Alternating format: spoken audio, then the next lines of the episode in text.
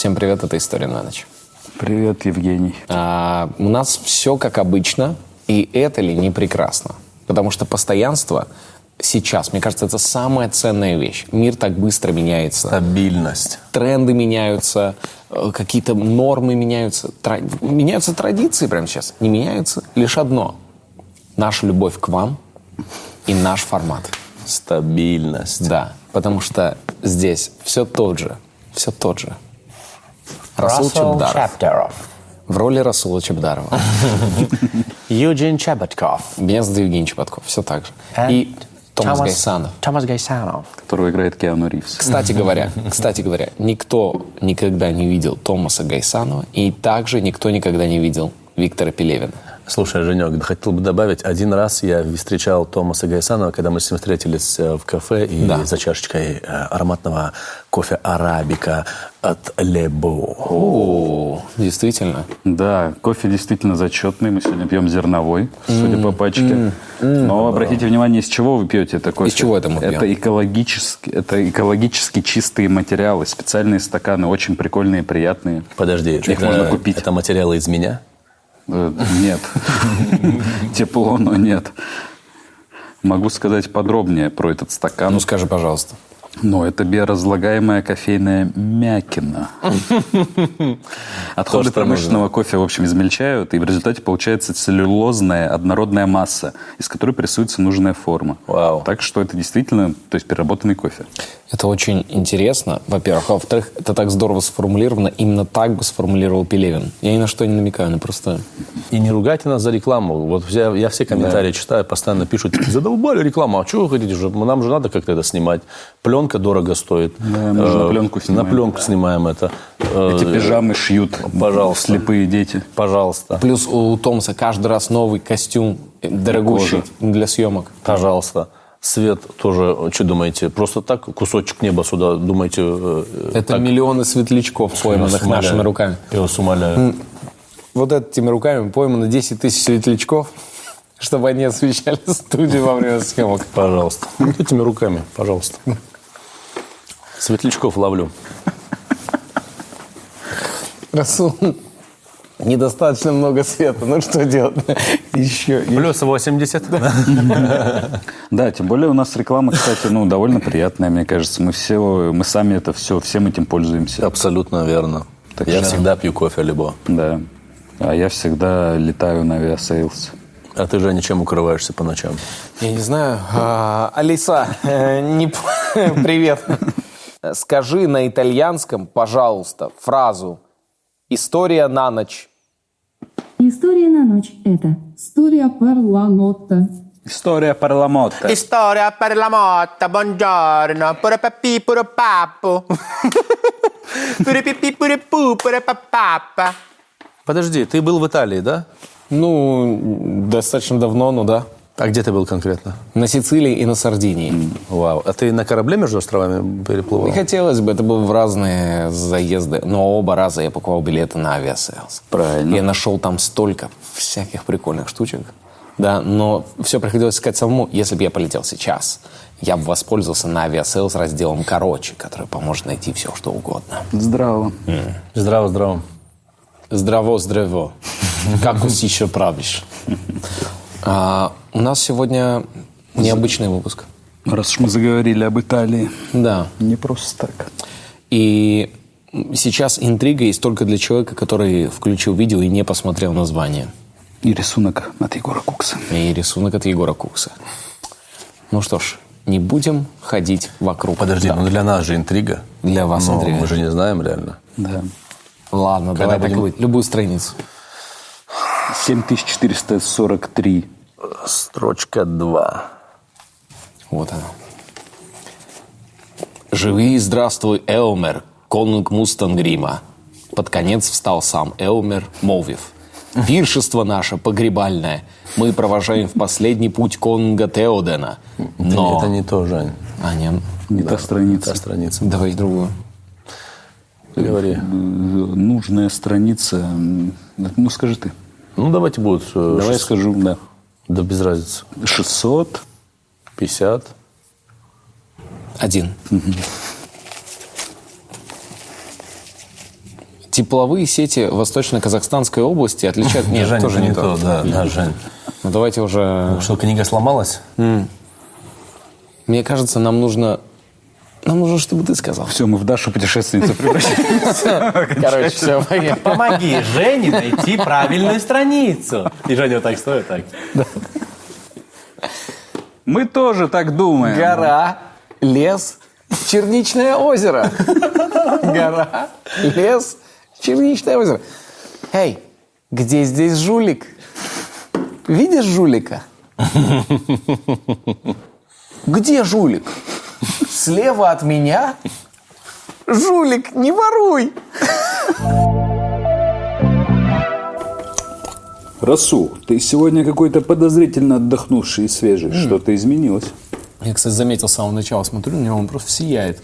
Ребят, нет, нет, все в порядке. Просто так я всегда выгляжу. Это мое обычное состояние молодого и свежего Он чувачка. Да, явно же по-другому себя ощущаешь. Что же это может быть? Может, он начал спать, наконец, с закрытыми глазами, а не как обычно по методике спецслужб. Нет, я, кажется, знаю. Ты потестил новую подушку от Биоса. Блин, Подожди, подожди. Ты спал на новой подушке Биоса фаворит без нас с Томасом? блин, ребят, извините, я не, не я не удержался. Как ты мог? Да блин, ты не понимаешь, это биоса фаворит. Это просто... Внутри которой находится несколько слоев с разным типом наполнителей. По мягкости, объему, способности возвращать форму и так далее. Э, Это именно она. Я захожу, вижу ее, она меня просто манит. Но я такой, нет, чувак, сдержись, не надо. И слышу голос, просто говорит, приляг, отдохни. Положи просто голову. Я кладу голову и... Все случилось, ребят. Ладно. Как она? Женя, это шедевр. Это она, блин? О, я мечтаю попробовать первый сон на подушке с двумя слоями, где верхний мягкий и объемный, а нижний можно выбрать по жесткости. А я хочу три слоя.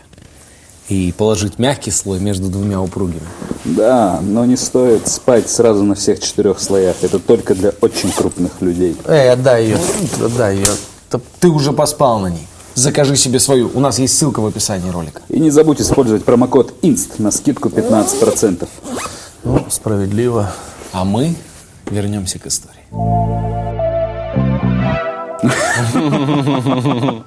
Нормально. Бенито Муссолини, главный герой нашего сегодняшнего выпуска. Нормально. Эм, начнем, как всегда, с первых ассоциаций. Бенито Муссолини Дуча. М, Что еще ассоциация? Лысый. Эксцентричный. Харизматичный итальянец. Ну, пока что, как будто про Маркони.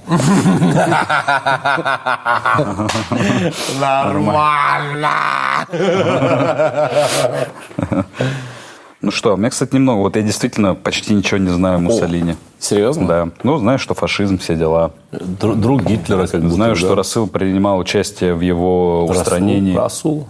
Какой Расул? Алло. Позывной Вамбат. Попрошу по позывным, не надо сейчас палить. э, сказать. же они со скалы падают, да, разбиваются. А именно вот поэтому, собственно говоря, вот добрый вечер. Пожалуйста, получайте. Расписывайтесь. Повесточка пришла, посылочка. Вамбат! Вамбат, батяня, батяня, вамбат. Это же про меня песня была изначально. Бенито Муссолини родился 29 июля 1881 года в местечке Давия ди Преддапио в семье Алессандро и Розы Муссолини. Был старшим сыном из троих детей в семье.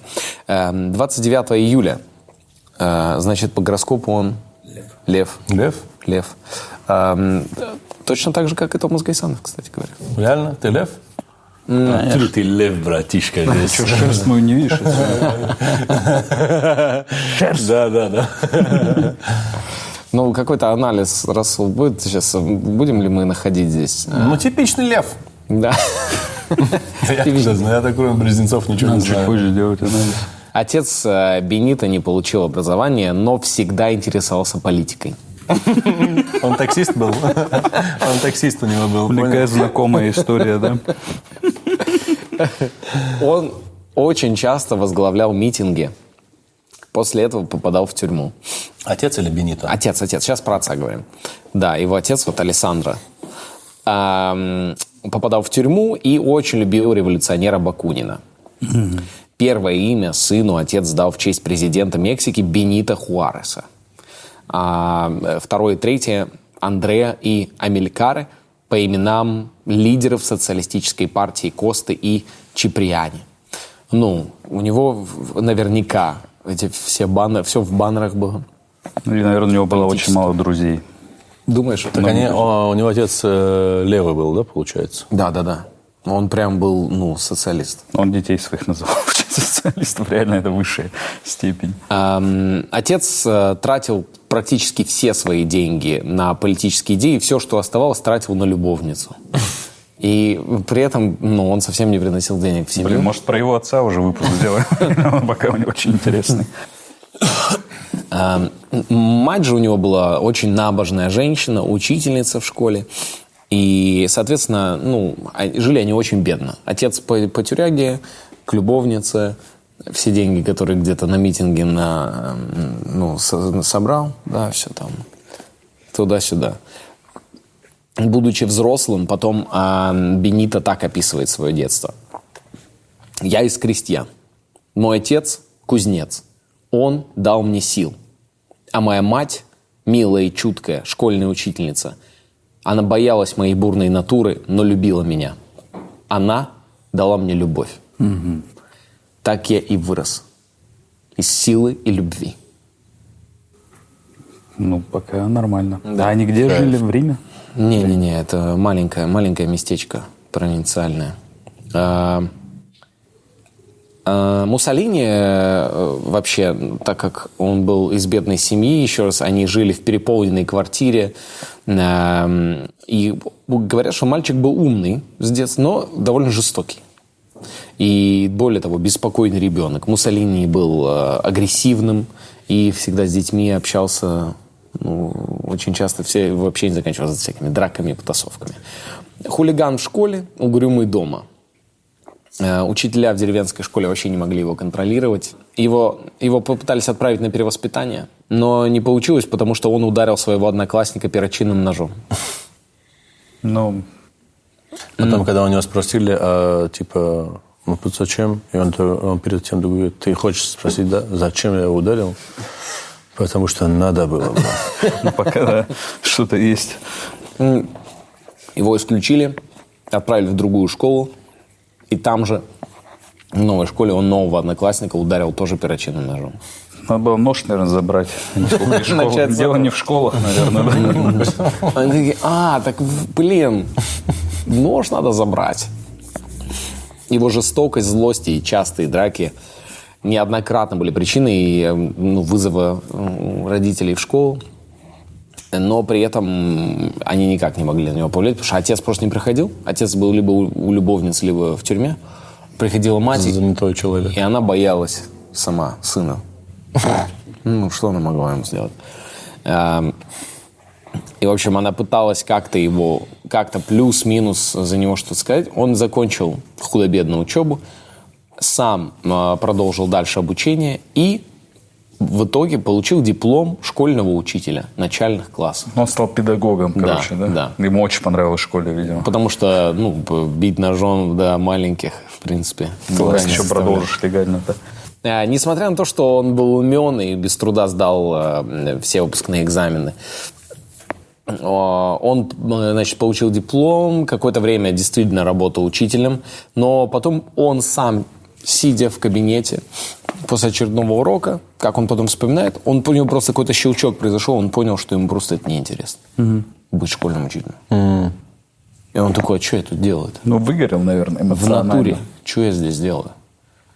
И все. И вот, ну, он такой, я даю им задание, сам, блин, в ТикТоке. Они не слушают меня, ни хрена. Они же все сейчас, у них такое Всё. поколение. Они все, они все в газетах этих своих. Криповое мышление у них. В, в то время они все в газетах своих на уроке. В возрасте В 19 газеты так уткнулись, лиц не видно их. Все. Это куда мир катится? Вон лучше, как в мое время, просто на костер смотришь, все. успокаиваешься. Покажешься, все. В общем, в возрасте 19 лет невысокий, бледный молодой человек с мощной челюстью. Хорош. Важно. Это 1900 год, да, уже получается? э, Да, так. Нет, 1892 получается. А О, 81 с же. первого, да. А, 8... Значит, 900 год. Да, сори. Да, Невысокий, скуластый мужчина. да, 900, 900 году. Челюстный, скорее. Челюсть у него большая. Да, с большой О челюстью. чем это говорит о мощной. человеке, если у него большая челюсть? О том, что он может таксиста кинуть, если что. Окей. У него больше интеграции, чем у всех вообще здесь. Че, давай да в Рим, типа, бахнем. Давай да в Рим поедем. Алиса, э, скажи, что значит большая челюсть? Ответ из интернета. Верхняя макрогнатия. Увеличенная верхняя челюсть. При этом нижняя челюсть имеет нормальный размер. Верхняя макрогнатия является доминантным генетическим признаком, передающимся по наследству. Нижняя микрогнатия – недоразвитие нижней челюстной кости. Возможно, вам будет любопытно узнать, как сделать челюсть шире. Рассказать? Кстати, да, да. как сделать челюсть шире? Нашлось в интернете, чтобы сделать скулы упругими и фактурными. Ежедневно уделяйте время такой тренировке. Разомните лицо, перекатывая воздух из одной щеки в другую. Старайтесь максимально растянуть щеку, набирая побольше воздуха, и повторите по 10 раз для каждой стороны. Продолжите разминку, надувая поочередно кожу над верхней и под нижней губой. Узнать, как вставить челюсть на место? Только скажите. Блин, у него теперь челюсть не на месте. Спасибо, Алиса, выключись. Вау, Расул, у тебя такая широкая челюсть. Обалдеть, у тебя широкая челюсть невероятно. Сколько у тебя там... Это очень много снюса. Жадный, жадный до смысла. Я себе представляю реально очень жадного человека, который много слушает, нихуя сидит. В возрасте 19 лет невысокий бледный молодой человек с мощной челюстью и огромными пронзительными глазами уезжает из Италии в Швейцарию. Нифига себе, какое начало крутое. Обычного действия. Пока очень круто, реально. В возрасте, в возрасте до 30, 31 года человек с голубыми глазами и с огненно-рыжими волосами открывает книгу. То же самое, знаешь. А, у него с собой абсолютно пустые карманы и лишь один медальон. Кто на нем изображен? Дева Мария. Мать. Мать или Дева Хорошо Мария? знает итальянцев. Ну, а ты что думаешь? Какой-нибудь социалист. Вутан клан, прикинь, у него там медальон. Я даже не знаю. Евгений Панасенко. Нет, у него с собой э, один медальон с Карлом Марксом. Хорош. Но в то время это был Вутан клан. Ну да, кстати. Он э, сказал, что едет туда продвигать социализм. В Швейцарию. Да, В Италии типа продвинуто уже. Ну, в Швейцарии все это, две- все же там. Они же все там сидели. Ленин, И он Ленин. поехал, чтобы значит, продвинуть социализм, сделать шаги потом к мировой вообще какой-то социалистической эволюции и скрыться от итальянской армии. Нормально. Устраиваться там работать каменщиком. Я такой, это вот мое. Каменщик Класс. – это я. Каменщик благородная профессия. Каменщик – это я. Его увольняют, и он потом испытывает отвращение к этой специальности Они любят масонов, наверное. и начинает бродяжничать. Большим плюсом для него стало умение читать и очень красиво говорить, плюс знание французского языка. Пока Он- очень захватывающий сюжет, если честно. Да? Необычно. Он начинает ходить на разные выступления молодых социалистов, и не только молодых. Стендап, да, их. На open Да. mic. И начинает ходить на собрания и вечеринки социалистов. Как выглядит вечеринка социалистов, я понять не имею. Они такие, э, йоу, а, здорово, привет, Бенита. Бенита тебя зовут? Очень приятно, Бенита, проходи. У нас тут все общее, понял? Шведский стол, бери что хочешь. Да, но, в смысле, много не бери. Может так, типа, вау, классно, Дмитрий, ты пришел со своим вином, вау, круто, у нас тут все общее, чувак. Да. И забирают у него. Теперь твое вино, наше вино. Вон, а, и, ну, Бенито было не очень комфортно там.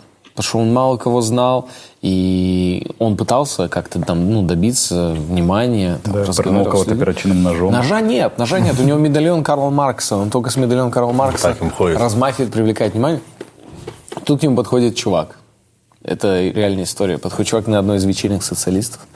И такой, один здесь? Да, один. Прикольно, сразу такая челюсть у тебя прикольная. Что ты что, воздух по щекам гонял? Йо, чувак, откуда ты знаешь? Тоже Да. спросил у Алисы. Да, сам пытался, но что-то пока не получается. Очень приятно, меня зовут Бенито Муссолини. Владимир Ленин. Бу. Ну, я как будто чувствовал, что бу, это он. Бу, бу. Ну, тогда Владимир Ульянов, конечно. Ну да. Но Владимир Ульянов. Что-то мне подсказывало мое шестое чувство. Конечно, а ты же всегда, когда Ленин рядом чувствуешь. Паучье чутье. Ам, Он э, становится настоящим действительным членом социалистической партии и начинает идти ну, по заветам своего отца, э, двигаться. Э, Очень часто начинает, при любой возможности, начинает публично выступать. Эй, оу, ау, послушайте меня. Единственный путь развития человечества – это социалистическая революция и путь социализма. Пирожок брать будете?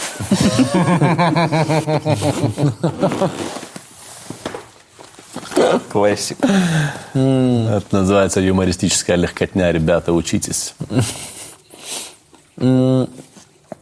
Все, кто с ним знакомился в Швейцарии, говорят, что он Отвратительный человек. Да. обратал- а, обладал невероятным магнетизмом и ораторским талантом очень сильным.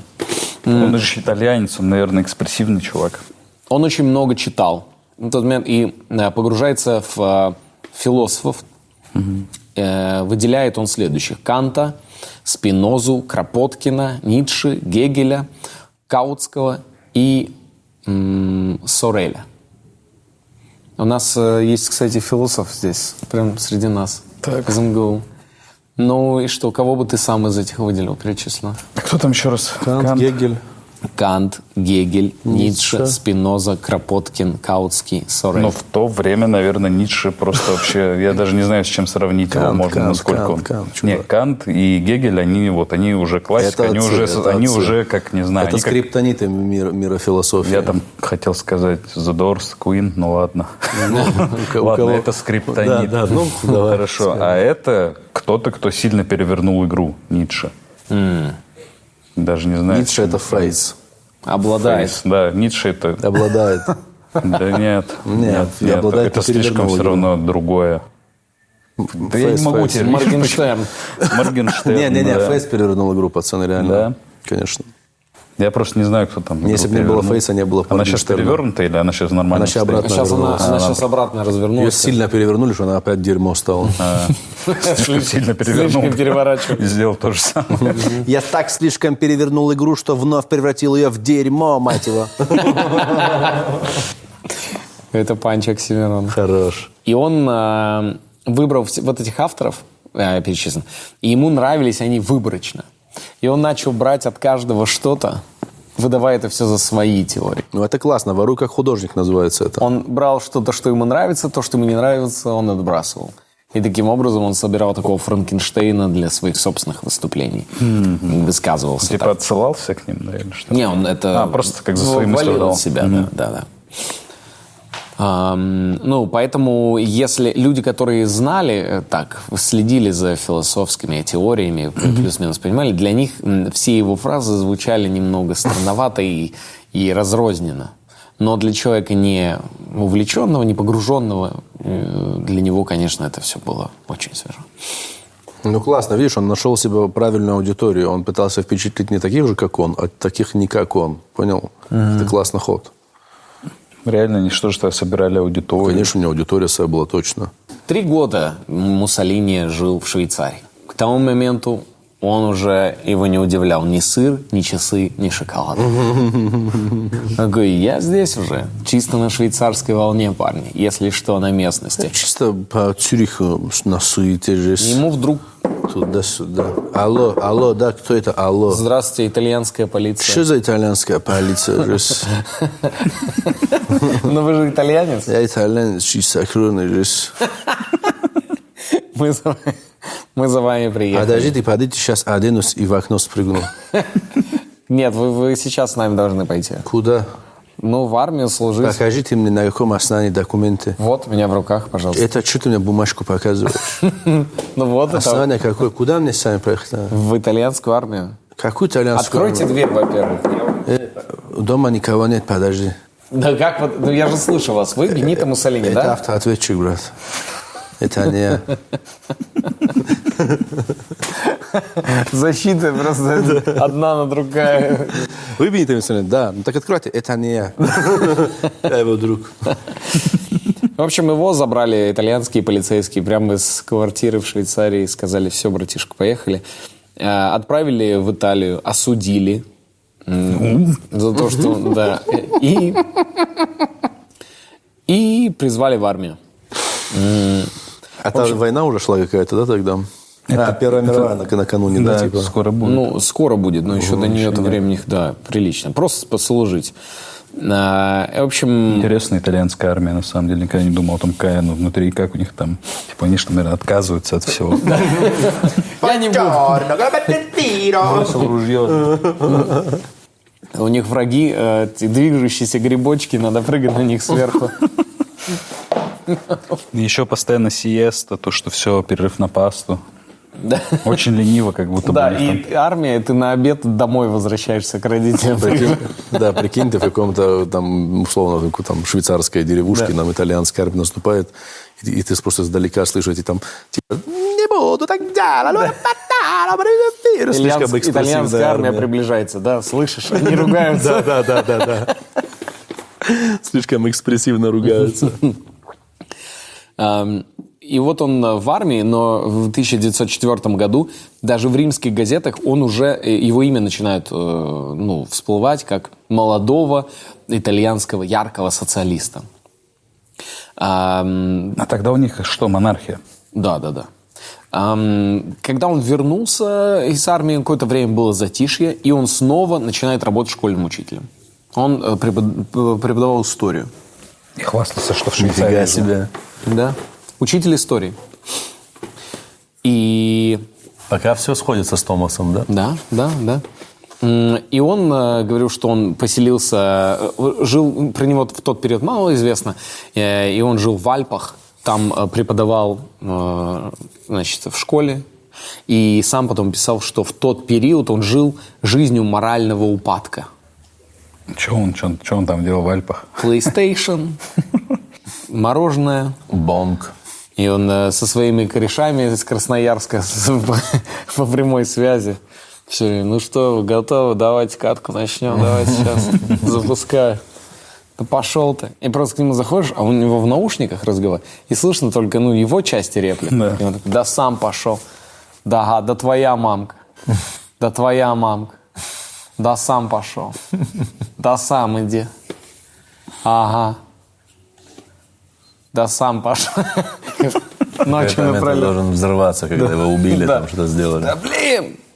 Где же его выдающееся ораторское мастерство? Прикинь, реально геймер, который там устраивает Да, разнос. Но вскоре после такой жизни он возвращается к профсоюзной работе, журналистике и экстремальной политике. О май гош. Да. Это когда ты на митинг приезжаешь на скейте. Кикфлип делаешь. Без шлема. Да. Да, и подъезжаешь, и они На моноколесе приезжаешь, да, без «Блин, шлема. Чувак, ну ты, конечно, самый безбашенный социалист в этой движухе. Да. Кое-что меня окрыляет. Э, В общем, из раза в раз и его экстремальная политика приводила к аресту. Потому что он устраивал митинги, его прямо как батька был полицейский, который сажал его отца и его, и он говорил, он говорил, весь в отца. Весь в отца. И он для него был, ну, как родственник, получается. Офигеть. Папа Чаппи. Это я сейчас просто его не разгоняю. Ну, папа Чаппи. И он такой, папа Чаппи. Pappa Ciappi. Папа Чаппи. Быть, per dentro. э, бренд какого-то соуса итальянского. В общем, преподавая в школе, одновременно Бенито начинает издавать свою собственную газету и начинает писать э, и печатать там собственные статьи. А, Он тогда понимает, что единственный способ донести э, свои мысли до действительно широких масс – это Кроссворды. Тещин язык, прикинь. Печать. Между анекдотами. Э, В общем, он публикует там статьи о несовершенстве буржуазного общества, о том, что все эти богатеи – это все негодяи и Просто вот подонки. в то время у него реально был бы ТикТок, Инстаграм, ничего бы этого не было бы реально. С кайфом просто фоткался везде. Я семь клевых мест, где можно отдохнуть в Риме. Понял? Типа, все, пожалуйста. Топ минусов буржуазной э, общественности. Типы буржуа. Да. Такой, такой. В общем, э, он в этот период опять его часто выхватывают, сажают. Он очень много времени в тот момент то сидит в тюрьме, то выходит. Э, Но срок каждый раз такой, незначительный. Также в это время Муссолини продолжает выступать перед публикой, не прекращает, оттачивать свое ораторское искусство. И его в тот момент называют «маленький вождь». Да, маленький Дуччо. Маленький, потому что возраст или Молодой, рост? молодой, молодой. И постепенно именно в тот период он превращается, уже маленький уходит, и он становится просто Дуччи. И тогда его все знают как Дуччи, что значит Дуччи вождь. это вождь? Вождь, А, да. Можем Гуччи. проверить. Алиса, как на итальянском будет слово «вождь»? Вождь на итальянском. Капа. Капа. Каппа. Каппа де тутти каппи. Помните? Выпуск про итальянскую мафию вот здесь.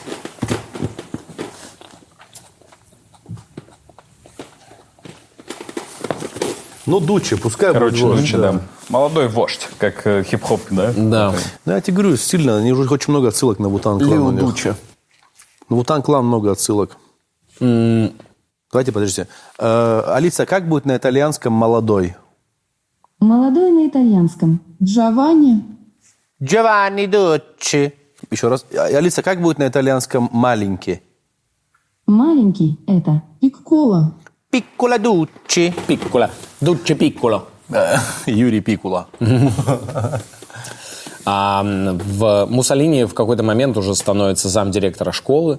Э, Прикольно, что у него здесь карьера тем временем в школе летит. Петров, я тебя отчислю. Двойки. Я уволим тебя, вы, выгоним со школы. Быстренько ты наш. ЕГЭ не сдашь, Петров. И с физруком бухает по вечерам. Ученики любили странного, громко читающего стихи учителя и ладили с ним. Хорош. Это вот этот учитель был, который, блин, ну на его уроках точно учиться не будем, он просто за вопрос закинем какой-нибудь. Да. Разбирайте учителя. Да-да-да, и он садится там. Да, и он такой, ну давайте, ну скажу. И все, кайф, пара, там, урок вообще, думаешь, кайф, класс, вот его люблю вообще. Ни грамм знаний не получаю, но зато эмоции отменные. В 1907 году он получил возможность преподавать также французский язык, а в 1908 году получает предложение э, стать профессором колледжа и переходит вау. туда. Вау. Становится профессором колледжа. А что за колледж не сказано? Э, ну, какой-то престижный, казахско-турецкий.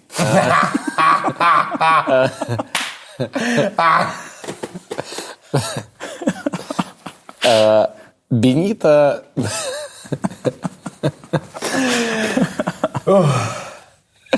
Бенита преподает географию, итальянский язык и историю. Нормально. в колледже. Одновременно. Он чисто что знал, понял. Просто на итальянском, я- географию в прошлом. Я уверен, он мог бы преподавать ходьбу какую-то. Просто, знаешь, типа... Итальянский язык, ходьбу и умение пить воду. В конце тысячи... Пить воду. Да просто уверенно, хлоп пошел. Очень просто. Берете правую руку, здесь плотно сжимаете, вот так, чтобы сосуд, емкость не упадала. Все, вот, очень удобно. Очень удобное изобретение, вот, все. Все, не-не-не-не-не-не-не, вот так бери, вот так, вот так, вот так, все, правильно. Все, легкий взмах, сразу, оп, тут водичка пошла, и надо вот уже, и вот это глотание начинается. Это самое сложное. Это самое сложное. В общем, а, а, в конце 1908 года он перебирается в Форли к своему отцу, где они начинают жить с ним вдвоем в И комнате. э, Его мать к тому моменту умерла во время его службы еще в армии. Бедная женщина. В натуре, да, вот ее жалко. И вот, и он с отцом э, живет довольно весело, как он потом вспоминает. Они весело живут с отцом в комнате. Зарабатывает репутацию в качестве политического журналиста и оратора. С этих... Всё, Ну, я просто представил любого политолога из Ютуба. В целом какой-то бэкграунд его жизни. В этот момент начинает, э, создает пропаганду для профсоюзов, предлагает забастовки, даже какие-то насильственные действия для того, чтобы э, значит, улучшать жизнь рабочих простых. И он везде подчеркивает, что он за простой народ, за рабочих, за работяг. Он сам вообще из, из крестьян и максимально вот простой свой парень. В 1911 году Муссолини организовывает акцию протеста против войны в Ливии. Э, И он говорит, что ну, Италия... Подожди, он заранее знал, да? Он в натуре заранее знал это? Он же географию сильно знал. Моя, прикинь, да? Он так разбирался, что чуть-чуть в будущее. чуть-чуть сто лет, да, типа, а шалет на натуре, он бедный там Муссолини. жесть. И А за- выпуск про Ливию вы можете посмотреть. Вот здесь. А, значит, он снова у него проблемы с э, органами в этот момент. Его сажают в тюрьму на полгода. Как только он оказывается на свободе, он способствует э, исключению из партии социалистов Баноми и Биссалотти. Это два социалиста, которые поддержали в итоге войну в Ливии. Э, И он, прогоняя их, ему, он организует вот эту движу, ему сразу же предлагают э, должность редактора в политическом периодическом издании «Аванти». «Аванти» — это очень популярное издание в Италии, которое до сих пор выходит. Эм, Алиса, как переводится с итальянского «Аванти»? Кажется, что Аванти. это вперед. Клянусь, я знал. Да. Не знаю откуда, просто сознание. Ты же итальянец. Просто краун знал. Чуть же итальянец. Да, Похож, похож. Э, За время редакторства Муссолини тираж газеты увеличился аж в пять раз. Он снова переезжает в Милан. Так нас же не читают. Увеличиваем тираж. Прикиньте, KPI. а прикиньте, у него просто тираж был до этого типа одна газета, а сейчас просто ну, теперь пять газет. Тут он переезжает в Милан. Такой, я, И занимается fashion. я хочу. Уже давно, мне давно пора в моду. Хочу быть как Ульяна Слушай, Сергеевна. мне кажется, он крутой мог бы быть, э, ну, типа, имеется в виду по своему образу. Не- Не-не-не, э, был бы очень крутой дизайнер. Ну, не, не- не в плане то, что он Джобс. круто делает. Дизайн одежды, я имею в виду. Он выходил так всегда вот так, ну, там телочки все прошли, все стали. и он- Девушки, и он- да, ну, девушки. Э, И он такой, типа, нифига себе, Москва тебе изменила, Томас, конечно. Вообще, что такое? И все, вот он стоит, они все стоят, и он такой. Он же такой был. Ну, мне кажется, крутой мог бы быть Пьер Карден какой-нибудь такой. Ну. Он же так себя вел, да? Вроде такой же был. Да, да, да, да, да. Ну, ты, кстати, очень похож делаешь вот сейчас. Прямо реально очень похож. Э, И он там, значит, в Милане на съезде партии, э, значит, в Эмилии восхищается тем, что э, в тот момент было совершено покушение. Когда каменщик хотел э, на, на члена правительства, попытался совершить покушение. Каменщик? Каменщик, да. Опять каменщик. Как-то это связано, что ли? Короче, каменщик хотел А не организовать- было ли у них тайного общества? Вряд ли, А вряд как-то ли. связано это со каменщики со строительством пирамид. Про пирамид не знаю, но вот что касается Крымского моста. Э, В общем...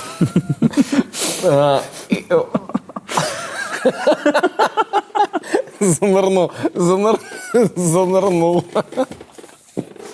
Да.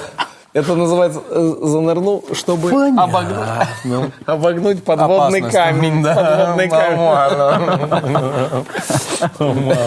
В общем, и он, он говорит, что такие действия должны быть по всей стране постоянно. И ему там в Милане аплодируют стоя. То есть он по факту он сказал, надо, чтобы по каждый день валили чиновников. Да, там да, на чиновников? Ну да, да, да, да. да. На- да. на- И он говорит, это, это классный прецедент. Должно быть так, потому что мы про- простой люд, мы должны ну, всех их заставить нас бояться, чтобы они нас уважали и боялись. Он был очень силен и авторитетен, и при этом он очень часто, когда выступал, ошибался в фактах. Это была его некая даже особенность, потому что он много чего нахватал, но очень часто он говорит, как вы знаете, в столице Великобритании, Бирмингеме, что-то задумывают против нас.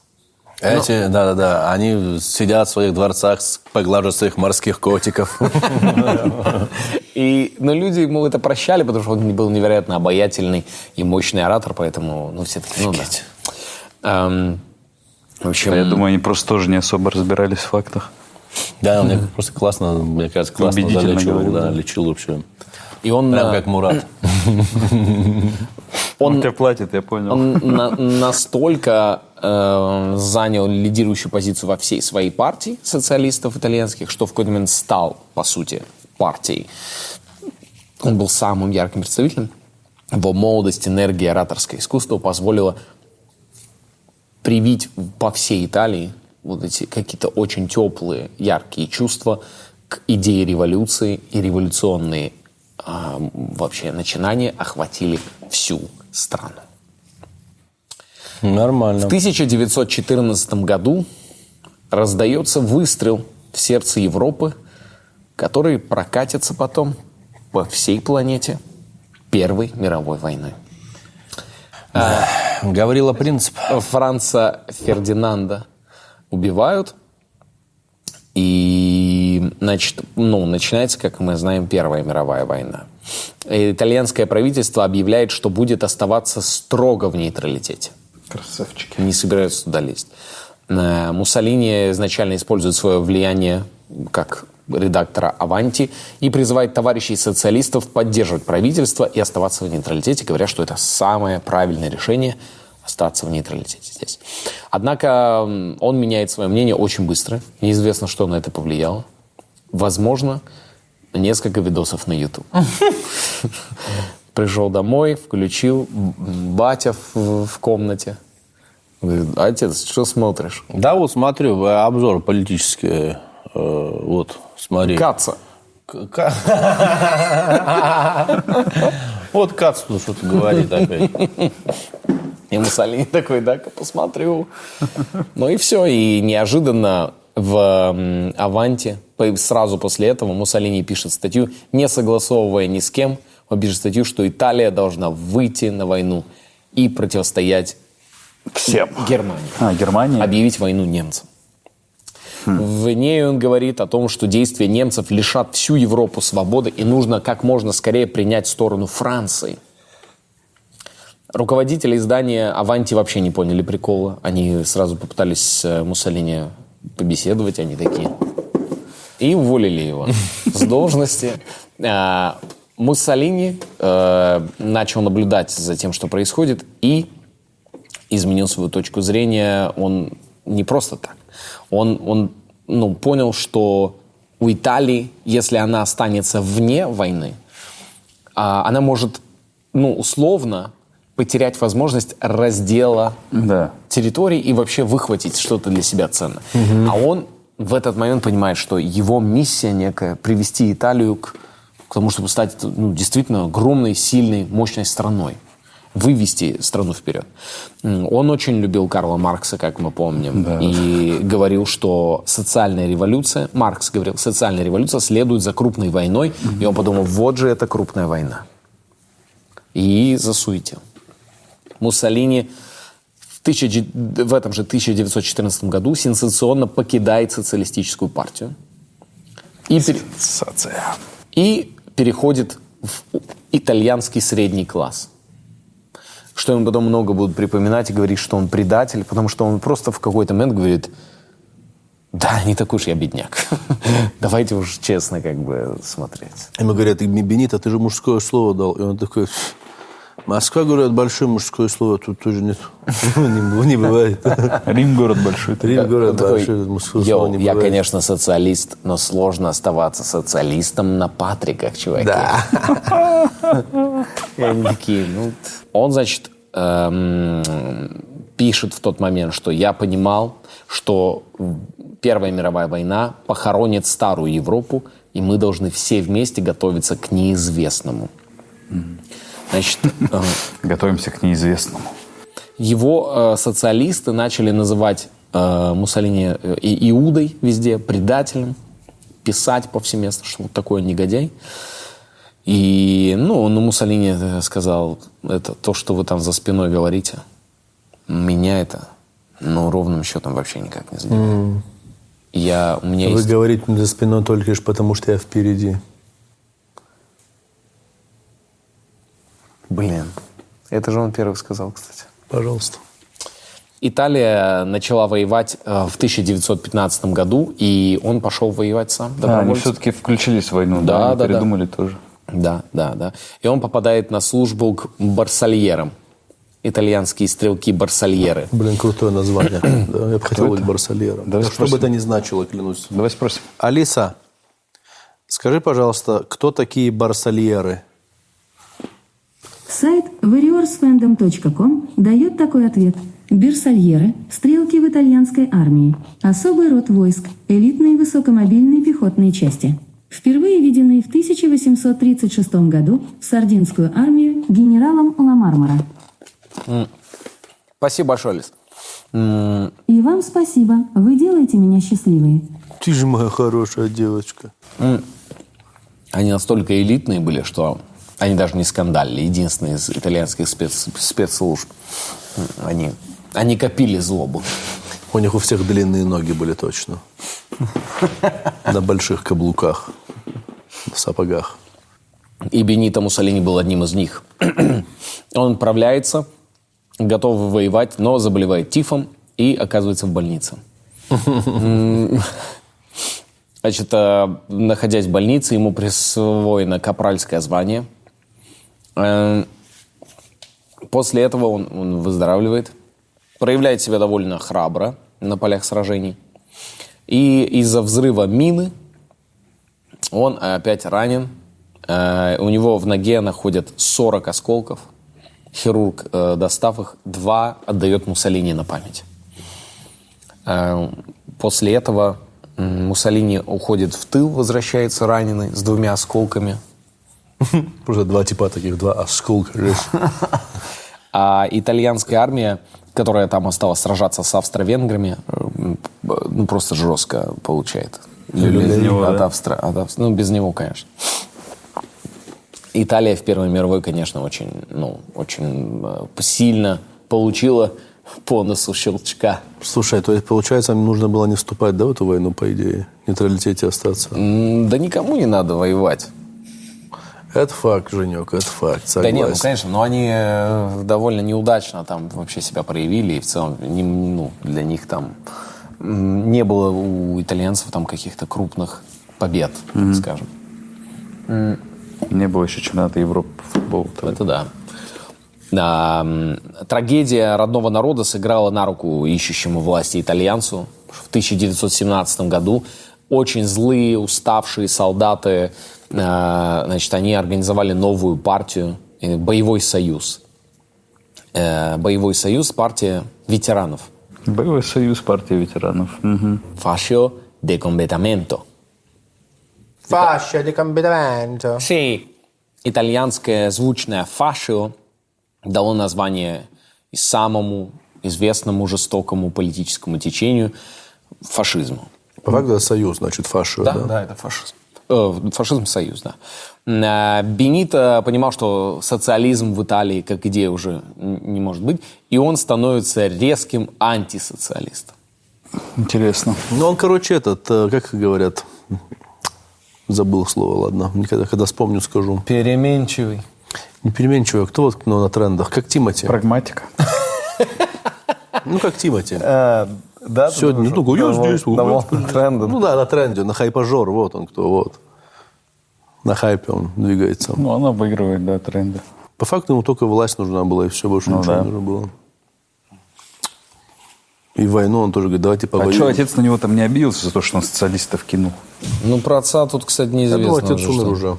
17-й год как-никак все-таки. Э, Само название фашизм происходит от э, изначально вообще вот э, в- союз происходит еще от э, итальянского фасция. Это топорик из связанных березовых э, прутьев, который носил на левом плече ликтор. Это э, аналог госслужащего в Древнем Риме. И значит, это символизировало, что он может все решения свои э, добиваться всех своих решений силой. Такой символ. И он мог сам, если решив, вот если у него этот пучок есть в Древнем Риме, так бы, он его с собой носит, то есть он может э, даже отрубить голову человеку, потому что у него там этот топорик, потому что он сам постановил, сам решил, сам просто голову отрубил. Классно. Он такой, ну, решаю, что ты виноват. И убил, да? Да. Но позвольте сам с собой. Да. Это нарушение закона. Нет, суд постановил. Э, После войны Муссолини, который стал антисоциалистом, начал выступать за сильное центральное правительство в Италии. Э, И далее он начал говорить, что в Италии нужен один диктатор. Конкретный. Один человек, а не, не какие-то там социальные сказочки. Профсоюзы, Э, союзы, там, да, социалистические сказочки, партии. да. А Муссолини был не единственным, кто был готов к серьезным изменениям. Первая мировая война оставила Италию в беспорядке. Люди искали способ сделать страну сильной. Make Italia great again. А, По Италии начала прокатываться волна национализма. Многие люди начали создавать местные националистические группы. Муссолини 23 марта 1919 года собрал националистическую организацию и сам ее возглавил. И именно тогда он объявляет о названии. Фашистская партия. И такие, ну, прикольно звучит.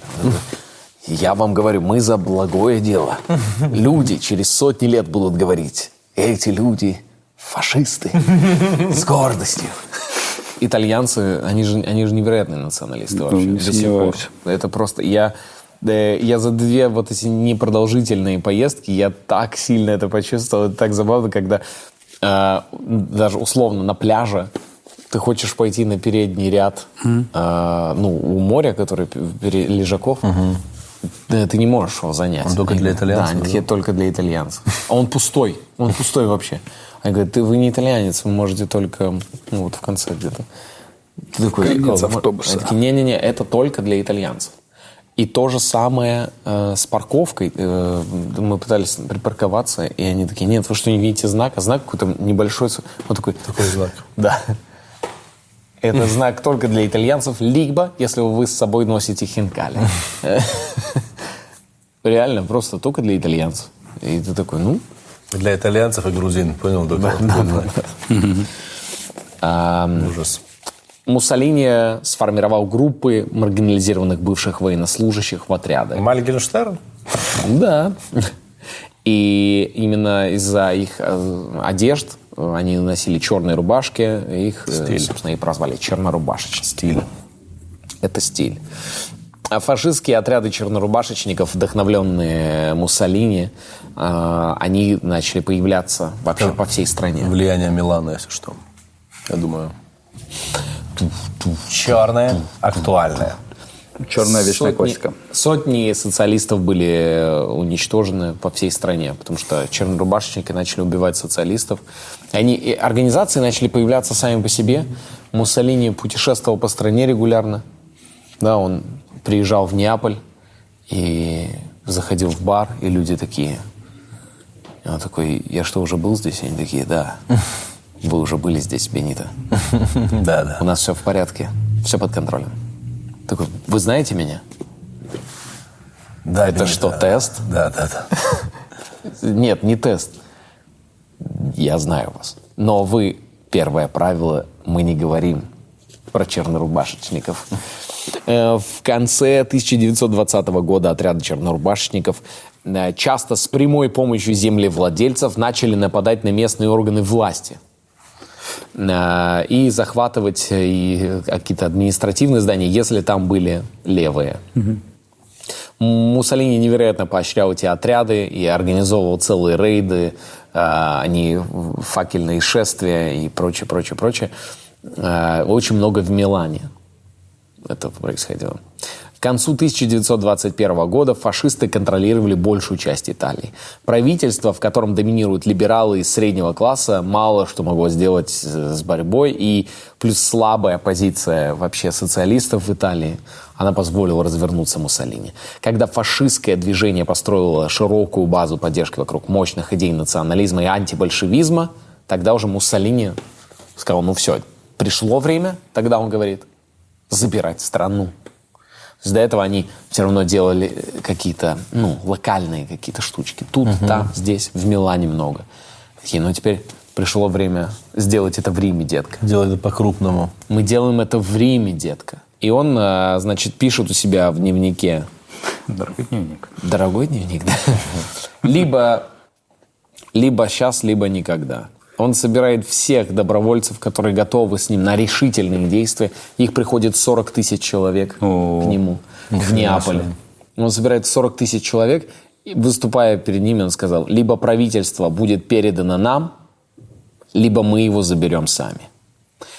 И после этого э, он сказал, что вы предлагаете, ждать или пойти? И толпа начала кричать, Рома, Рома, Рома, Рома. Рома! Но Рома, но Рома зверь в тот день не приехал. Я думал, про Рому коситься насчет речи. И что, и что они? И они отправились в Рим. Вау. Король Италии Виктор Эммануил III, Виктор Эммануил Третий. он недоволен был этим. Блин, сколько у них до этого два Виктора Иммануила было. Он был... Да, да, я уже понял. Overreacted. Так. Э, Он, в общем, был недоволен этим и принимает решительные меры. И он, чтобы остановить это движение на Рим, пишет письмо. Я Как это, невероятно по-королевски. Я хочу слышать это письмо, Евгений. И он пишет. Dear Stan, I wrote you, but you still call me. В общем, э, Я хочу найти сама себя. я хочу разобраться, в чем дело. Помоги мне, помоги мне. Какое тупое письмо. Два раза написал. Это же калька, да, была вот эта песня Да, конечно, да? конечно, Блин, какой ужас. А, Между тем, по всей Италии фашисты готовились к действиям. И э, все знали, что идет марш на Рим. Многие к ним присоединялись. И фашистская пропаганда уже на- начала действовать, что все, теперь ну, мы придем к власти. И, в общем, в итоге эм, 31 октября 1922 года в возрасте 39 лет Муссолини становится премьер-министром Италии. Офигеть. Нормально, 39 лет, самое то, что премьер-министром стать, если честно. Очевидная гордость Муссолини э, была связана с тем, что он был самый молодой премьер-министр в истории Италии. И он, как историк, очень любил фиксировать такие вещи. Ему это очень... Он такой, как я войду в историю? Как самый молодой премьер-министр. У-у». И ему, конечно, помогло стечение обстоятельств политических, экономических. Э, Так что ну, он, он довольно как бы все плавно произошло, он все понимал. Он использовал навыки, которые у него были, использовал обстоятельства, удачность, все себе на руку. Эм, Стремясь продемонстрировать, что не только лидер фашизма, но и лидер объединенной Италии, он представил королю список министров, эм, который он предложил для правительства, в котором все были фашисты, конечно. Эм, но при этом он сказал, я не хочу авторитарно править. Это мне так не нравится. Э, Он получил полную диктаторскую власть лишь на год. И он тогда же пытается ну, пропихнуть закон, который позволяет фашистам закрепить большинство в парламенте. И он, э, он говорит, как бы он говорит одно немножко, говорит, э, но при этом он такой, я не хочу. Мне тут авторитарная власть не нужна, но при этом в итоге Правительство полностью должно быть правительство мое, да. свои, да, он, он как бы становится, по сути, диктатором, но он такой, не-не-не-не-не, я не диктатор, Я по закону все. я премьер-министр лишь. Ты же король, ты же, вот ты король, красавчик. Занимайся своими королевскими там какими-то делишками. Принимаю ванны. Бесконечный Мне кажется, короли только уже ванны Ну, и письма пишут. После проведения выборов Муссолини контролировал эм, значит, все, э, ну, всю, Италию, по большому счету, и он официально назначает, назначает себя Дуче, лидер А до Италии. этого не было, наверное, Дуччи. Нет, до этого его так называли. Пикколо Дуччи. Не, я имею в виду, титула не Ну, такого, было? конечно, нет. Он его, то есть, как-то Да, да. внес, как-то объяснял его. 3 января 1925 года при поддержке своего фашистского большинства Муссолини говорит «Я и есть Италия». Я это Италия, Италия это я. Да, говорит Муссолини. После проигрыша на выборах 1924 года депутаты остальных партий ушли из парламента и организовали оппозиционную партию «Авентинский блок». А, в 26 году происходит покушение. Кто-то пытается убить нашего героя. В стране сразу же вводят чрезвычайный режим. Ребят, можно ремарку легкую? Не хотел говорить, здесь впервые заявляю. Да. В свое время еще по комментарной линии в 20 26 в шестом году отправляли в Италию меня. Как раз э, вот эти все дела там. Не буду говорить, какие. Не буду говорить, что. Пожалуйста. Покушение? Муссолини ты Нет. стрелял? Нет, не я стрелял. А кто стрелял? Я не знаю. А зачем ты нам это рассказал? А и просто так. Говорят, эм, у того человека, э, не знаю, правда или нет, была невероятная ловкость. Это Ты должен был поймать. Это же не я говорю. Сумасшедшая реакция и ловкость. А я настолько быстро среагировал, что даже не заметил. Я его словил, отпустил быстро. Да, на, на замедленных кадрах На видно. Взял, видно. подержал, покрутил. в камеру. Да, да, да. Ртуть. Так, покушение, да, на него просто? Да, и он говорит, это не, ну, естественно, нам это что сигнализирует, говорит Муссолини, что нужно отменить все потенциально возможные существующие другие политические партии в стране. И, Как э, все удачно сложилось. Каков хитрец. и начинает, э, значит, отправлять всяких тайных агентов в организации инакомыслящие. Эти тайные агенты внедряются, выясняют, что там есть какие-то заговоры. И настоящие или мнимые. Да, И смешно. людей сразу Смешно, смешно, что он, знаешь, как сделал покушение. Ну, точно же сам на себя, типа, организовал покушение. Точно, знаешь, он такой зашел. Сейчас приду, пацаны, зашел в комнату, что-то хлопнул, в лицо. Пищец, покушение было, стреляли в меня. Все. И тип заходит, странно, но патрон в патроннике. Патрон в патроннике. ежели что. Да, да. А потом, короче, типы залетают в эти всякие ор- организации, типа в незаконные. Такие, пацаны, может, что-нибудь замутим? Типа, что замутить? Да, мы, мы просто кружок рисования. Ну, давайте что-нибудь нарисуем. Революционно. Ну, типа революционное, короче. Революцию нарисуем какую-нибудь. В общем, и он э, после этого он говорит, э, нужно внимательнее относиться к э, ну, должности, которую я занимаю, вообще к происход- происходящему. И он назначает себя, помимо того, что он премьер-министр, он сам лично становится министром скольких министерств, вы думаете? Я Всех. думаю, в Министерстве в МВД, точно, внутренних дел. Да. Я думаю, точно Министерство иностранных дел он стал. Да. И, Туризм. наверное, Ну, сколько, сколько, скажите, сколько? Ну, Ну, 10. три, я думаю, три, четыре. Семь. Семь. Семь министерств – это все силовые министерства, плюс любые, где, где силовые. струк- Ну и интересные, которые ему нравились. еще. Там есть перечисление каких министерств? Ну, а, слушайте, так это же можно выяснить на перемотке. Ну, давайте считать. Бенито Муссолини был премьер-министром Италии, вместе с этим министром иностранных дел, также военным министром, морским министром, министром авиации, министром внутренних дел, министром колоний, министром по делам итальянской Африки и министром мармелада. Муссолини а, построил свою внутреннюю политику на искоренении любого инакомыслия. Это была главная идея. Многие итальянцы, особенно среди среднего класса, приветствовали его авторитет. Они потому что устали от э, разных э, беспорядков, да, и, э, ну, и тут пришел, Италия такая страна. пришел контроль. И взяли...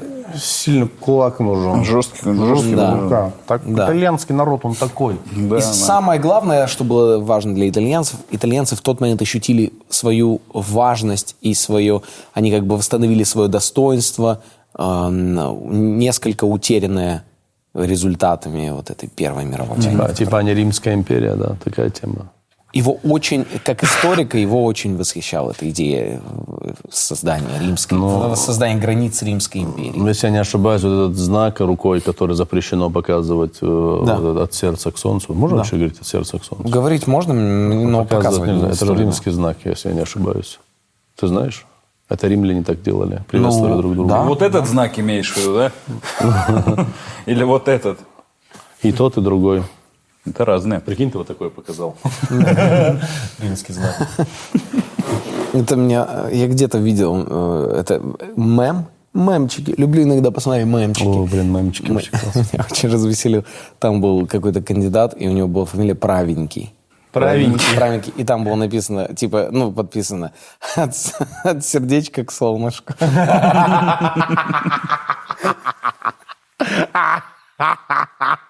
Как круто. Ой, извиняюсь, кого разбудил. Алиса! Извините. Алиса, включи на полную рок. Алиса, включи Рамштайн, Алиса. Все, все, все, тихо, тихо, тихо, тихо, моя девочка. Все, все, Алиса, выключись. Алиса, стоп! Алиса! Выключись. Сейчас дома у кого-то просто ужас произошел какой-то. Знаешь же, дайте комментарий. Блин, когда вы говорите Алиса, моя Алиса включи. Просто он запранковал зрителей. Это классно. Ой.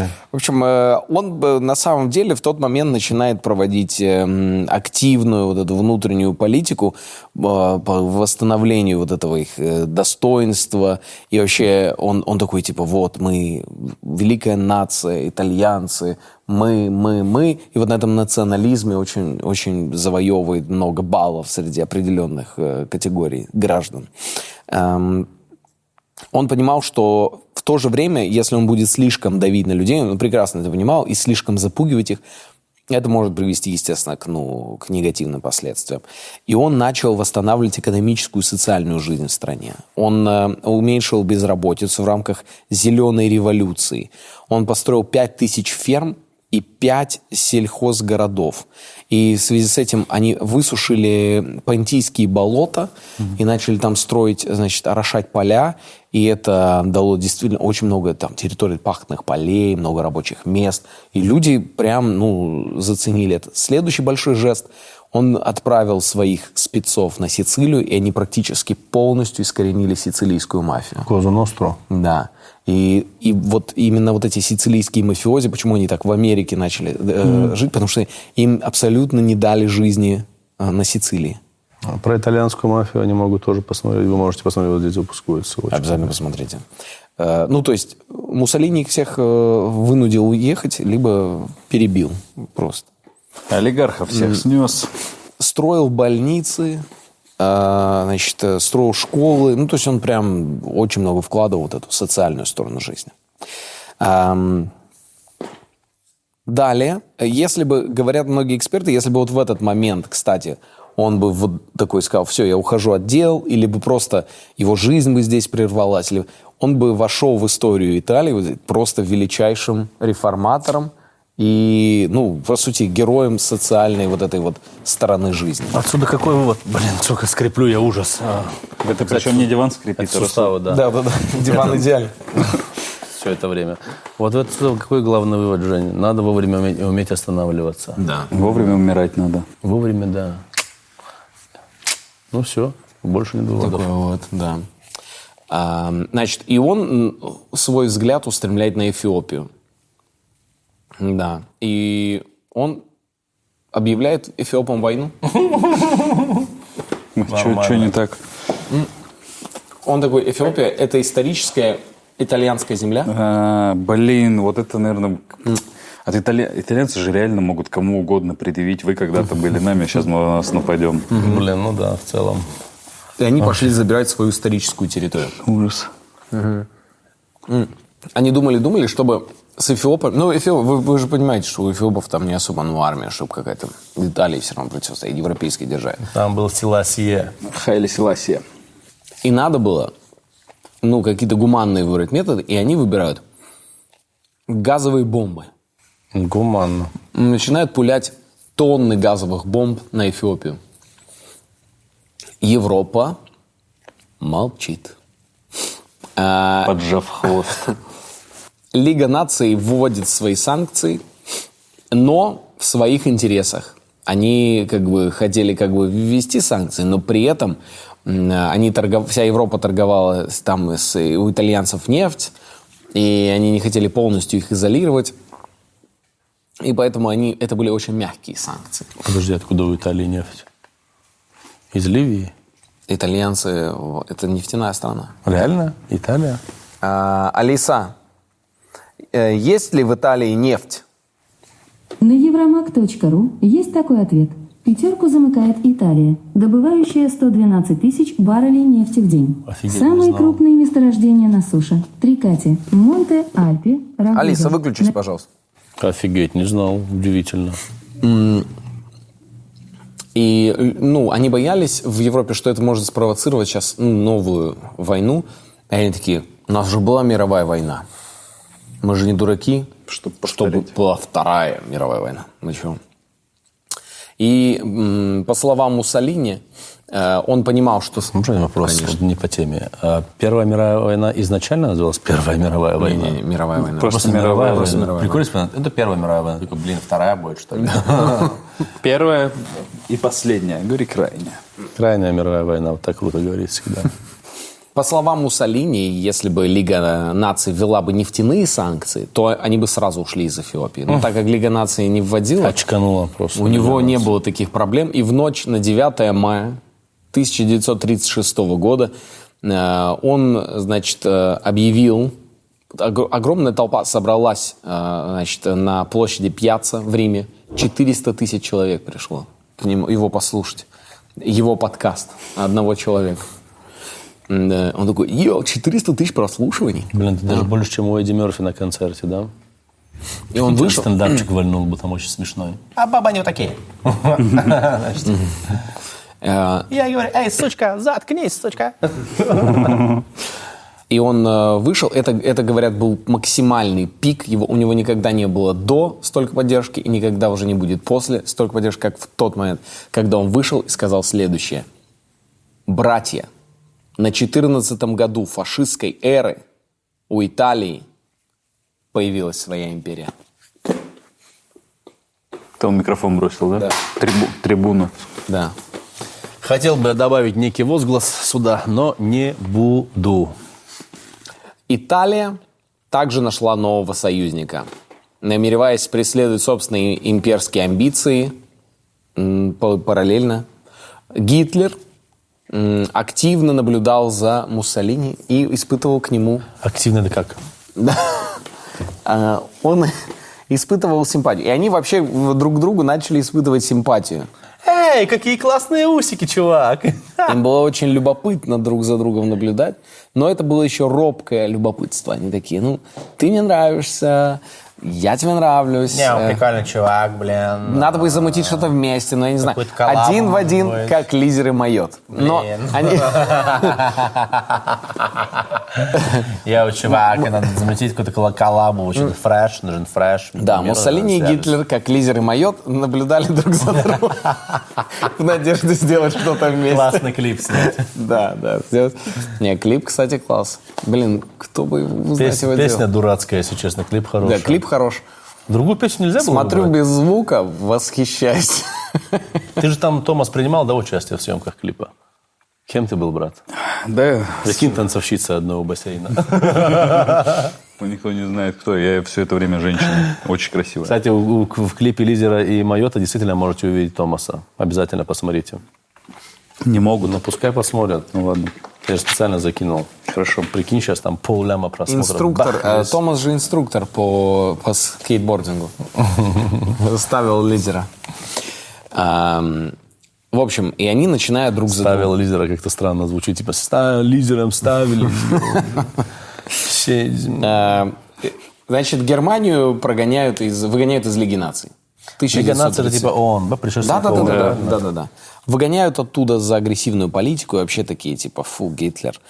Э, Италия, Гитлер отстой. Италия, прикиньте, что делает. К- у Лиги наций нет вопросов к итальянцам, и они Муссолини просто чтобы кореша поддержать.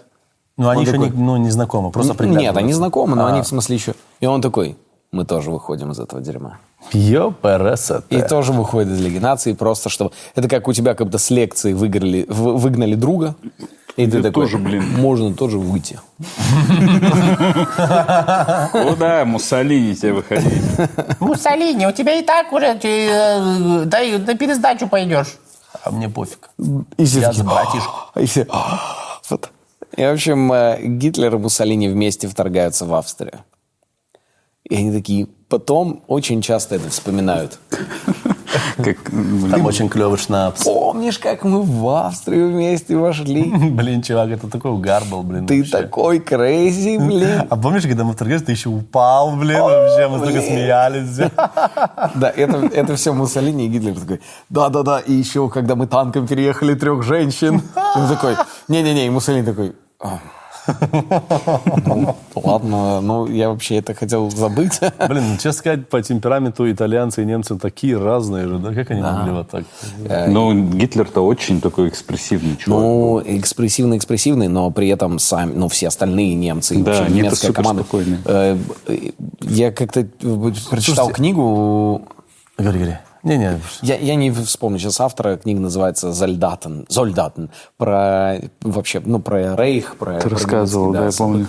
Да, очень интересно. Вся книга представляет собой... это экстремистская книга невероятная. Сейчас Женя ее рекламирует.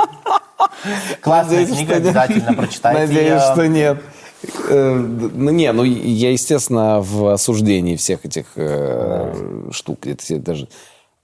А, и- Фашизм отстой, Гитлер отстой. Не, короче, там вся книга о чем? Это воспоминания, записи дневников э, значит, Солдат, да? разных, да, нем- немецких ветеранов. И там в основном там записи ветеранов СС и ветеранов э, типа Третьего, Третьего Рейха.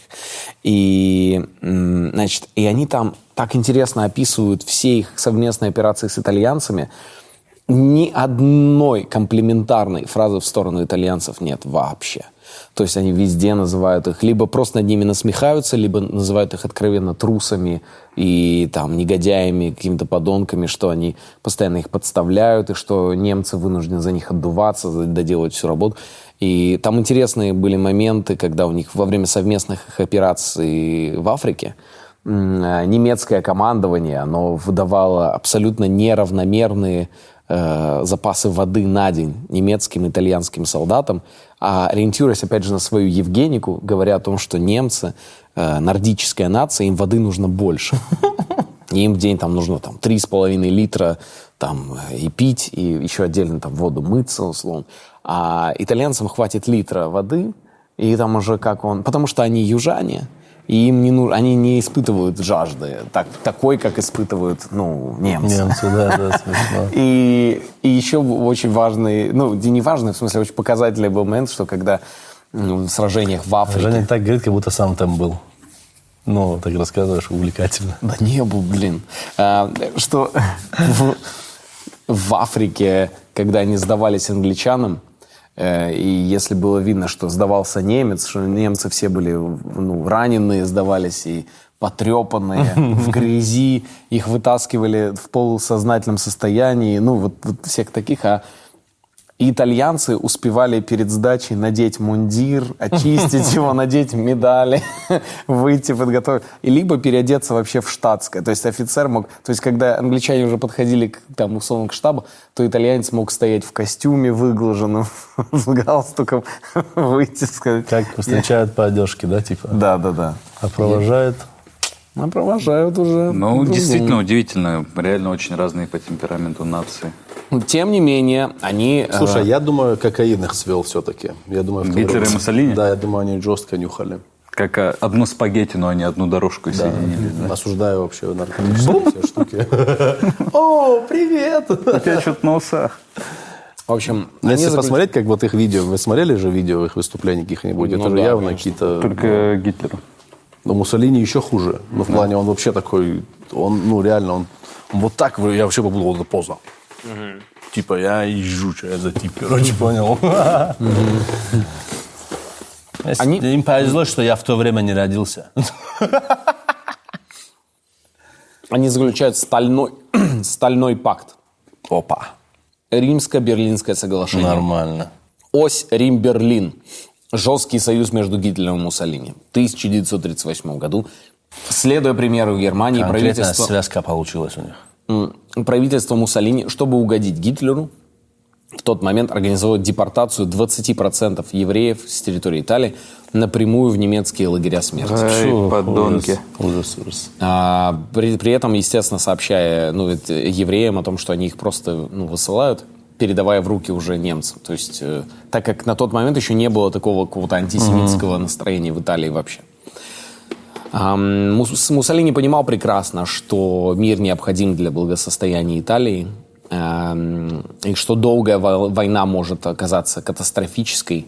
Э, И он по- постоянно подчеркивал, что он не хочет просто идти за немцами, куда немцы их поведут. А, Но, тем не менее, он э, как бы понимает, что он должен быть рядом. И опять же, он понимает, что э, он, они могут упустить свою добычу, итальянцы, если э, немцы начнут воевать без них.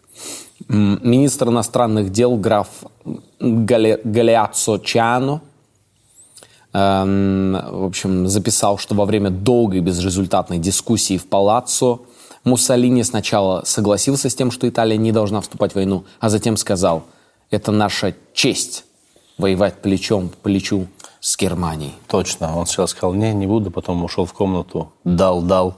Такой, это наша честь воевать вместе с Германией. И мы знаем, что 1 сентября 1939 года Германия вторгается в Польшу и начинается Вторая мировая война. Муссолини с горечью и тревогой наблюдает за этим. Он переживает, он не знает, как ему именно действовать. И Обновляет ленту новостей все время. постоянно смотрит, что, там, Твиттере что что там там написали, что там написали. Когда Германия, значит, в тот момент начинает вторгаться во Францию чуть позже, э, Муссолини почувствовал, что уже откладывать нельзя, и 10 июня 1940 года он видит, как Германия одну победу за другой одерживает, и Муссолини, вот 10 июня 1940 года, он такой, здравствуйте, здравствуйте, Франция, здравствуйте, Франция. Добрый вечер. Это кто? Это Муссолини, вам война, пожалуйста, Как? объявляем. Чего это? Объявляем. Подождите, подождите. Все, Подождите. Все, Так, вы там вдалеке, Великобритания, Великобритания. Yes. Вам война, вам война. Объявляем. Мелкобритания. Мелкобритания. Объявляется война Великобритании и Франции одновременно. Мелкобритания. Мелкобритания. И, однако, с самого начала было ясно, что Муссолини не был равноправным партнером Гитлера, и самому Муссолини это очень не нравилось. Но, и более того, мелкобританцы объявление войны со стороны Италии не особенно-то восприняли всерьез. Они такие, ну, хорошо. Будем иметь в виду.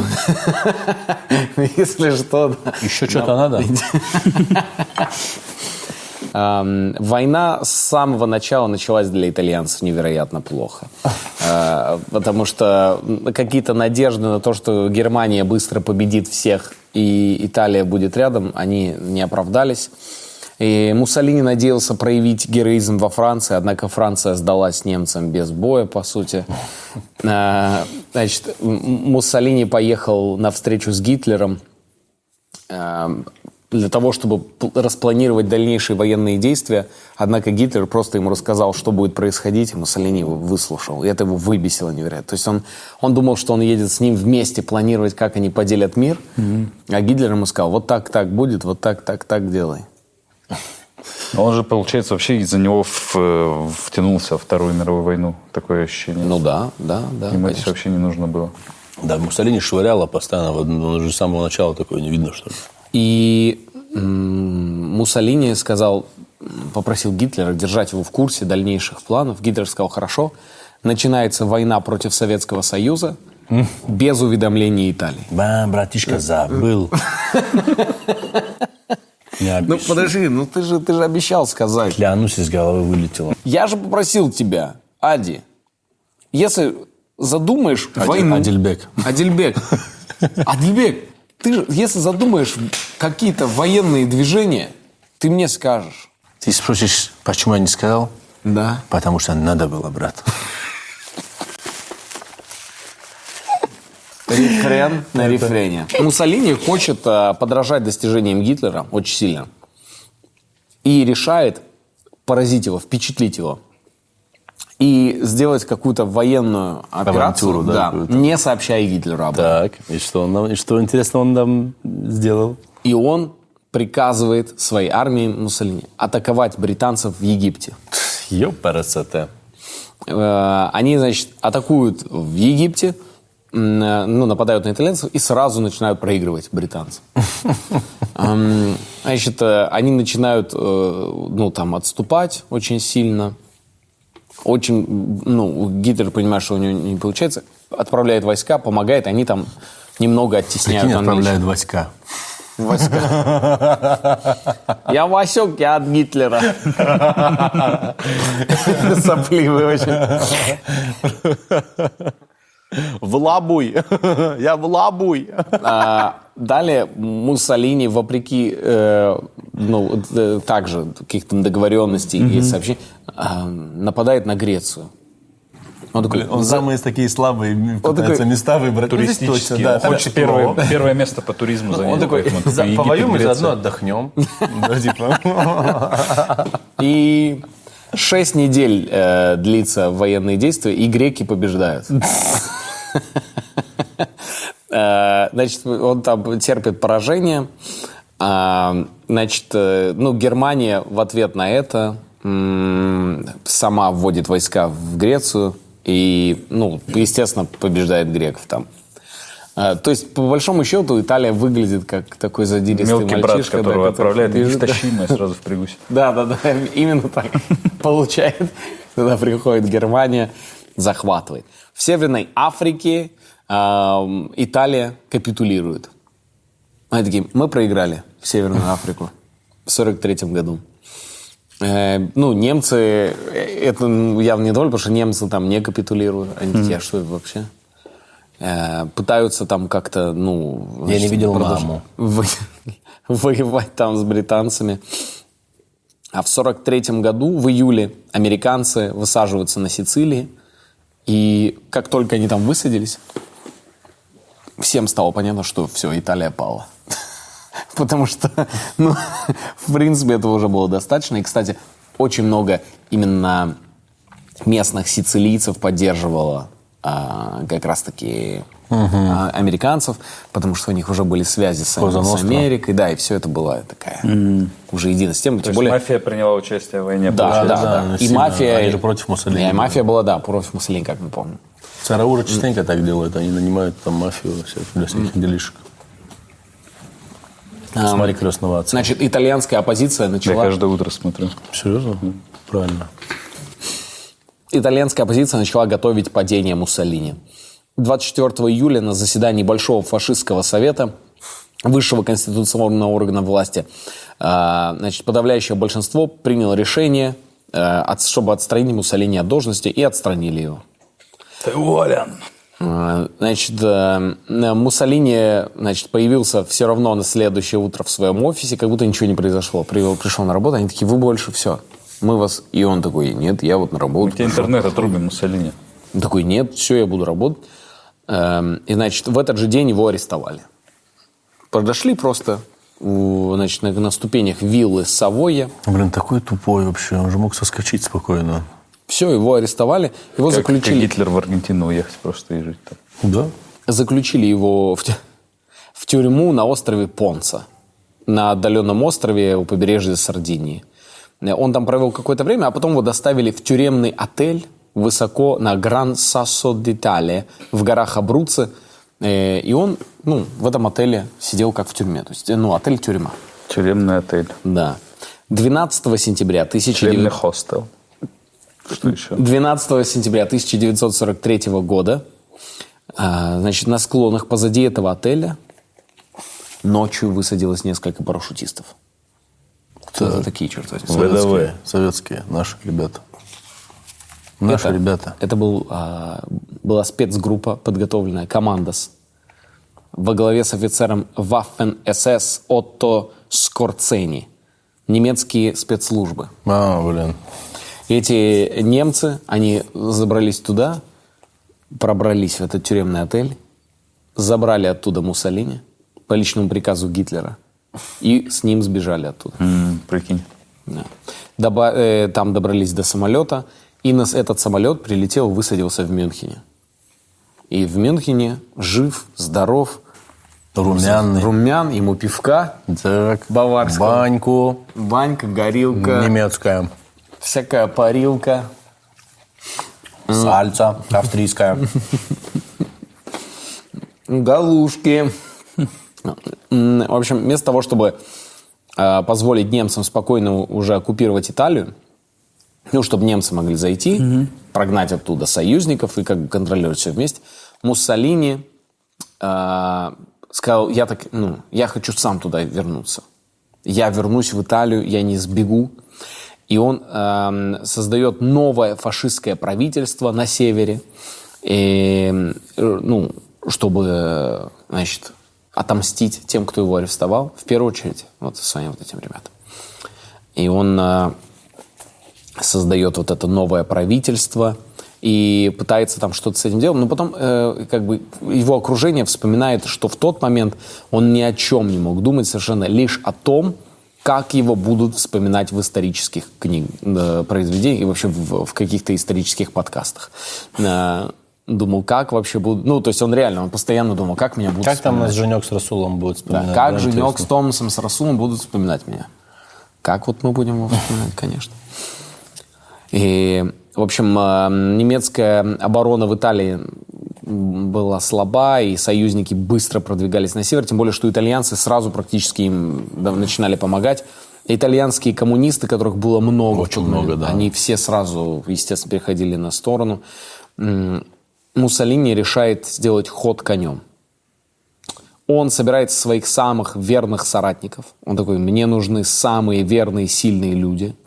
А, И он а, берет двух своих сыновей. У него трое было, одного убили на войне, двоих он берет. И он такой, мы дадим американской армии бой в горах. Битва в горах. Да. И он, значит, отправляется.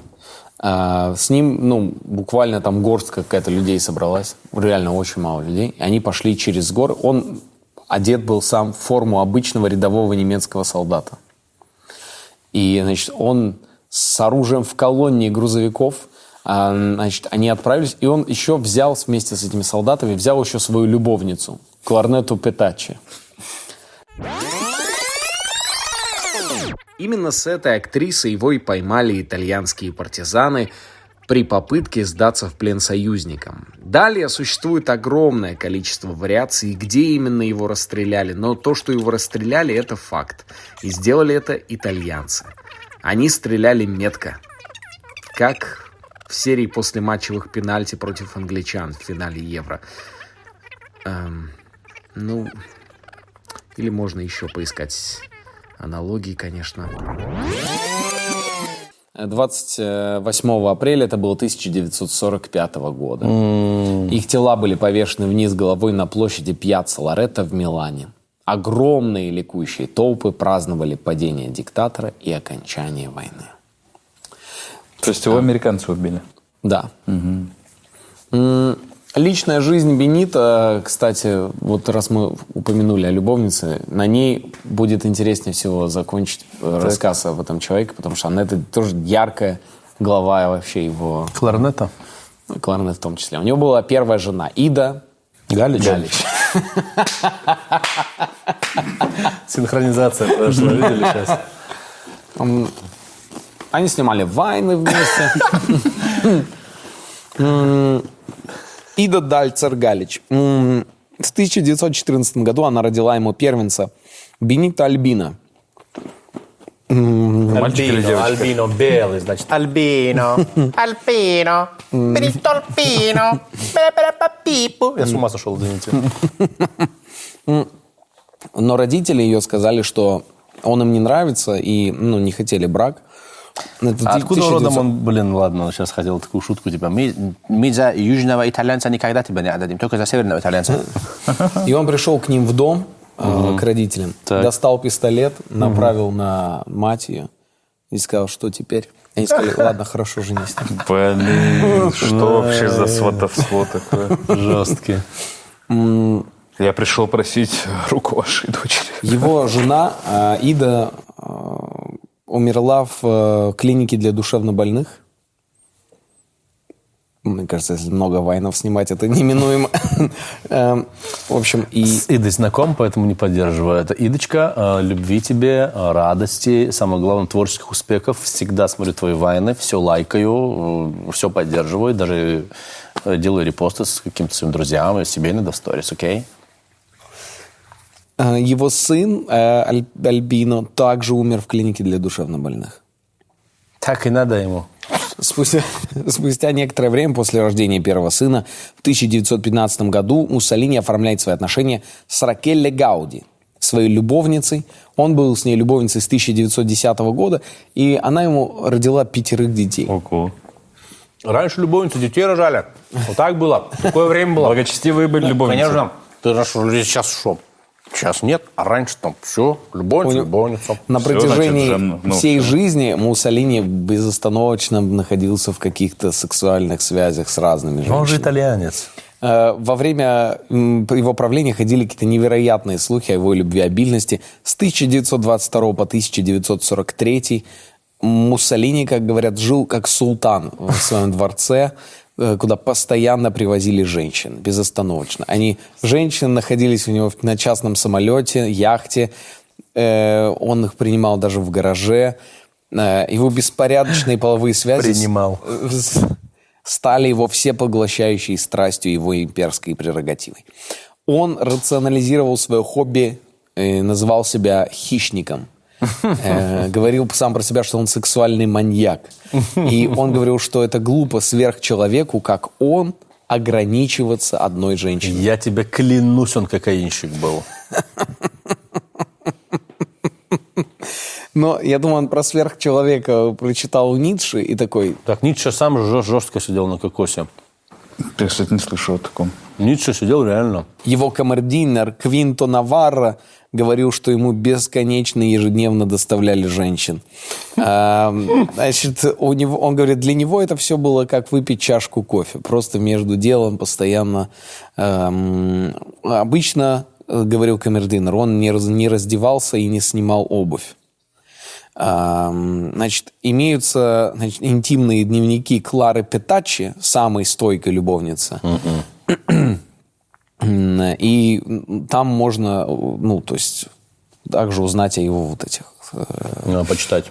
Да, она Что говорит, интересно там? он требовал э, вот этой связи в промышленных масштабах. И когда она однажды ему сказала, ты изменил мне, он сказал, да, конечно, но э, быть с одной женщиной просто немыслимо. И он, ну, он, он просто не понимал, что она от него требует и в чем проблема. Э, Сам он говорил, что у него было пять тысяч женщин. Пять тысяч их было у меня. Эм, У него э, Ну, если ты ведешь счет, то ты точно больной, мне кажется.